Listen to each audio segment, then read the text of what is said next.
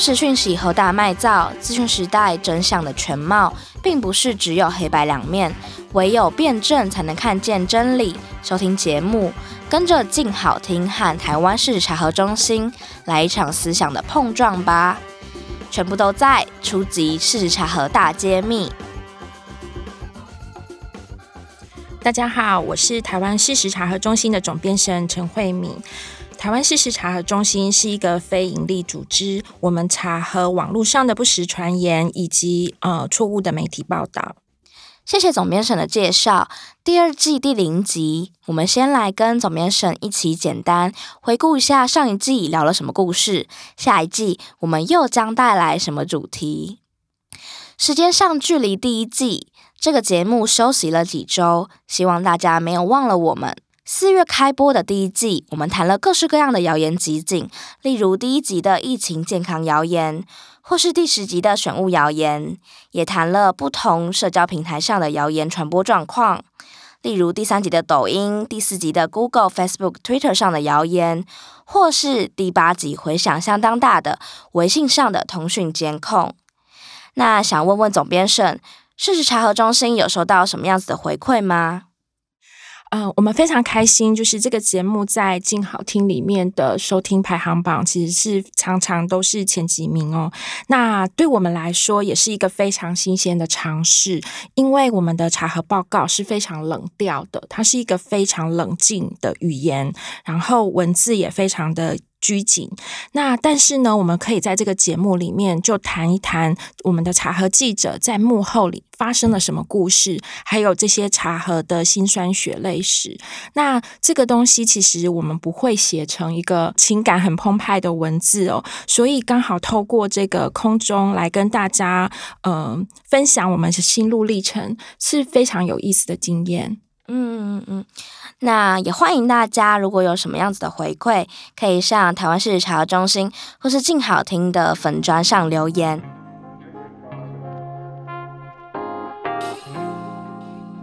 那其实从二零一八年查核中心上线到现在录音的时间，茶号中心差不多也成立两年了。想请问总编审，未来查核中心有什么新的计划或是期许吗？是，啊、呃。这等于是茶和中心，好像就是小学二年级的感觉哦，就是我们终于有点入行的感觉。这第二年呢，其实我们发生了非常多的事情。那当然最重要的就是我们跟脸书、Line，然后 Google 等等社群平台开始合作。那另外一部分呢，就是我们也打了。总统大选的选战，然后到今年我们去打了新冠肺炎的不实讯息。那我们经历这一些之后，其实的确累积了一些经验。未来的一年，我们希望可以开始另外一个项目，就是鼓励大家一起动手来查核。嗯，那你们有什么样子相关的计划吗？是呃，因为我们觉得这个不实讯息的防线，它不是只有查核记者的工作，它其实是每个人都可以有的一个能力。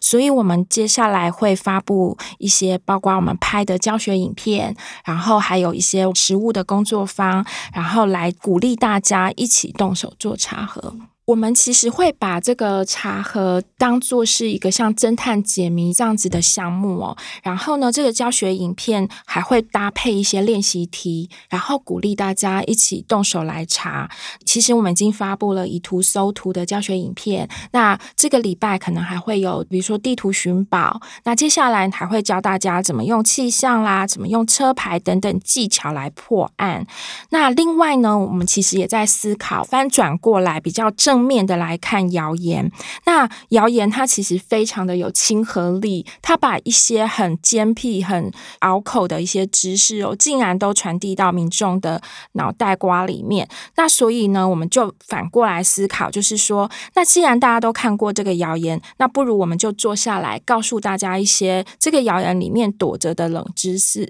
然后透过这些冷知识呢，大家吸收了就可以辟谣。比如说，我们前阵子破案了一个慈禧太后的年轻时候的彩色照片哦。那它其实就可以来谈摄影史。那又比如说呢，在疫情最严峻的时候，我们有破案了一个在空气中用电子显微镜可以看到很多的大病毒，就是新冠肺炎的病毒在空气中飘。那我们刚好就可以来谈什么叫做电子显微镜，如何透过电子显微镜看到病毒的样貌是什么？那这些很冷僻的科普知识啦，摄影史的知识，其实都可以透过这个辟谣好的方式，就变成一个很有趣的栏位，就是一个学习的过程。那都可以透过辟谣的方式跟机会来学习。嗯，以前我们都觉得谣言好像很不好，可是好像也透过这个机会，然后透过辟谣这个过程，让我们了解某一些知识是怎么发展。那除此之外，有什么是未来查核中心希望嗯精进的目标吗？嗯，是，就是毕竟我们也就是一个小学生哦，我们才小二嘛，其实并不是什么查核界的大师，所以我们必须还是不断的在专业的查核功夫上面精进。那查核功夫其实有分作两类，那有一类呢是呃比较像传统的新闻学哦，就是记者的采访工作。那其实另外一类呢是用科技的方式，科技茶盒的工具来磨练自己的茶盒技巧跟功夫。包括今年九月呢，会在 Google 的赞助之下去主办一个专业的事实茶盒培训营。那我们会邀请台湾的学术界、然后媒体界，还有事实茶盒领域的工作伙伴，大家一起来上这个精进的课程。那这个精进的课程是什么呢？比如说前一阵子哦，我们在国际事实茶盒联盟的年会，他们就提供了一个六小时的私房课程哦，那那个讲师呢，其实讲了六个小时，都讲什么？他就光光讲一个 Google 搜寻引擎怎么使用，就是只有一个 Google 搜寻引擎，但是你下了不同的语法，就可以找到非常精彩丰富，然后非常私房的机密资料，然后来对付一些很难缠的传言。那甚至他演练了一个，就是呃，在英国有一个坠机案。那坠机案发生之后，所有的人都想知道这个机师的背景资料，过去有没有肇事记录等等。那这个讲师呢，他就演练了如何查出这个机师的生平经历、个人的资料，然后他的工作记录，甚至过去这个航空公司有没有肇事的记录等等。那这些很私密的资料，竟然都是用 Google 搜寻引擎就可以搜寻出来。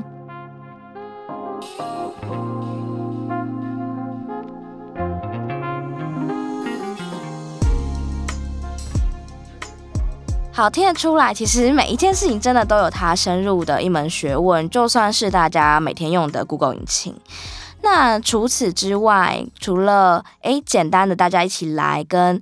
就连是查核中心自己跟媒体界都要一起在更精进以外，查核中心还有什么对外的计划吗？是呃，其实事实查核领域哦，有一个很有趣的发展，就是事实查核组织都不再是一个把自己定位成一个发布查核报告的一个单位哦。其实所有的国际事实查核组织哦，都有意识到一件事，就是打击不实讯息，它不能只是单独的靠发布查核报告。那因为就像打地鼠哦，你看到地鼠，然后就赶快把它打下去。我们看到地鼠如何打得又快又准，这个是一个。基本功，那也就是刚刚讲的，大家一起来打地鼠，还有我们自己如何打得又快又准。但是实际上呢，所有的查核中心还在做一件事，就是要把查核报告从点对点连成线。什么意思呢？就是我们必须要研究这些地鼠的生态啦，它地鼠在地底下到底是怎么挖成地洞的。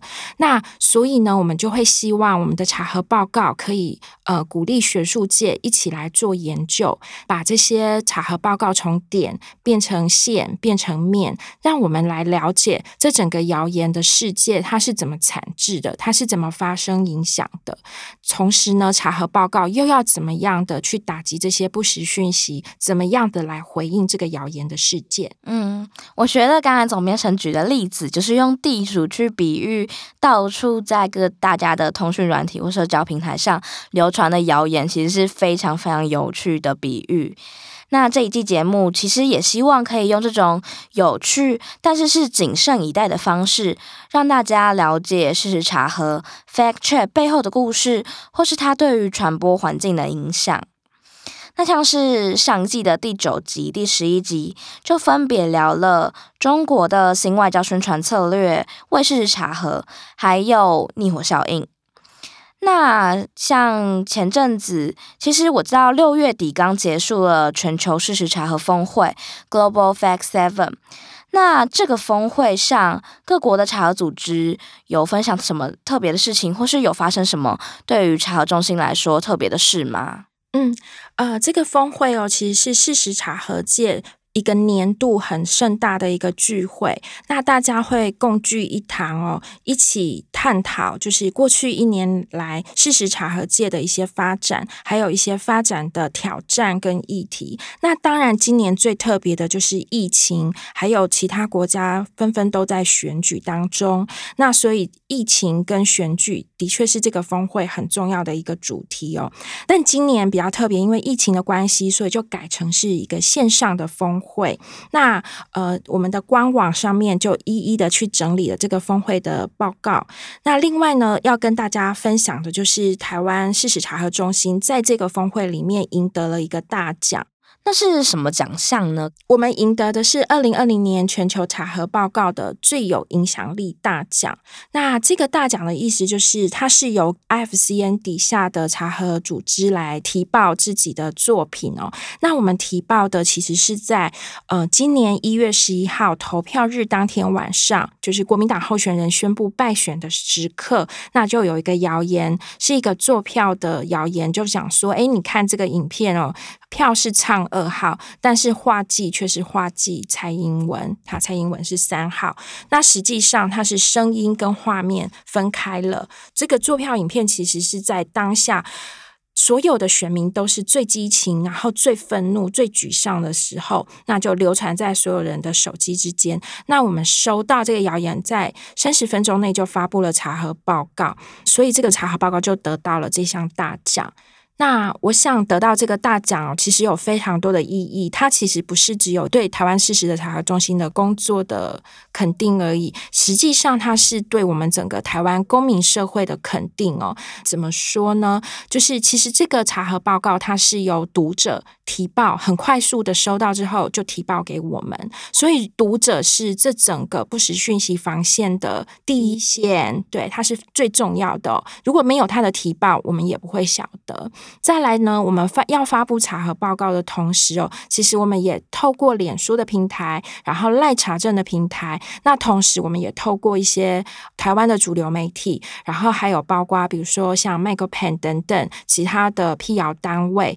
大家就同心协力的把我们的查核报告发送出去。那同步呢，也有治安单位，他们就在研究这个不实讯息哦。呃，其实是所有的组织一起。团体一起齐心协力，共同串联出一个打击不实讯息的重要防线。那当时这个查核报告其实是非常重要，因为所有的选民都还是在情绪最激昂的时候，那等于大家一起守护了台湾民主最脆弱的时刻。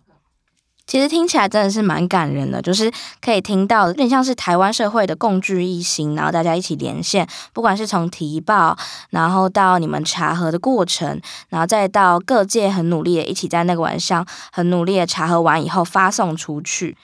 那像峰会上另外还分享了什么啊？或是 TFC 竟然是联动全球的关键组织之一。这些究竟发生了什么事？我们第一集就会来跟大家一起谈谈疫情的全球连线。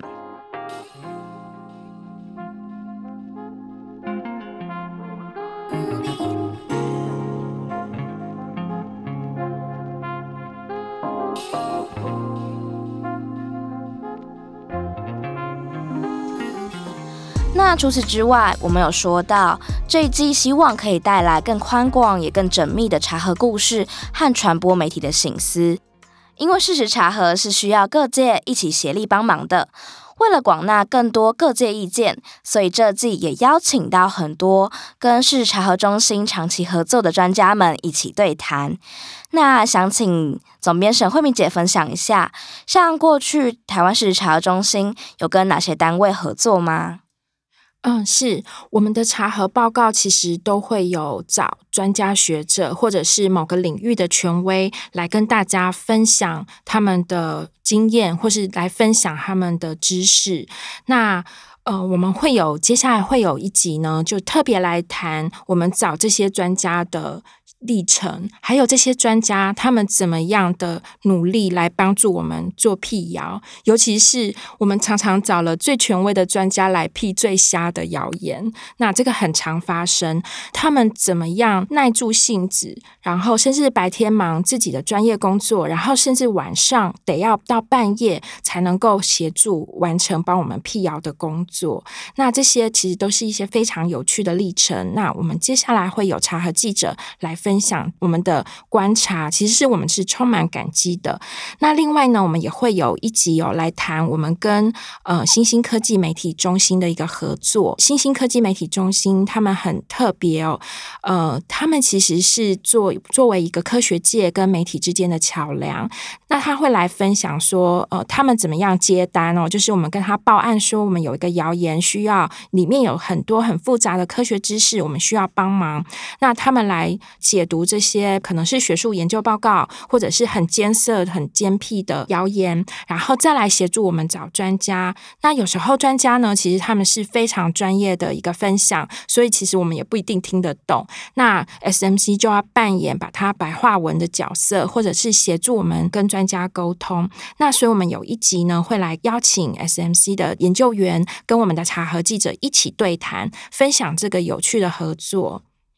所以未来我们也会有很多有趣的故事，或是不为人知的领域里面的知识。那接下来一样希望可以从不同的茶的故事里面带大家一起了解到。查核的精神其实并非是找出哪些是对的，哪些是错的。例如开头所说，其实，在资讯时代，真相的全貌并不是只有黑白两面，唯有辩证的过程，我们其实才会真正看见真理。那节目我们会在每周二继续更新，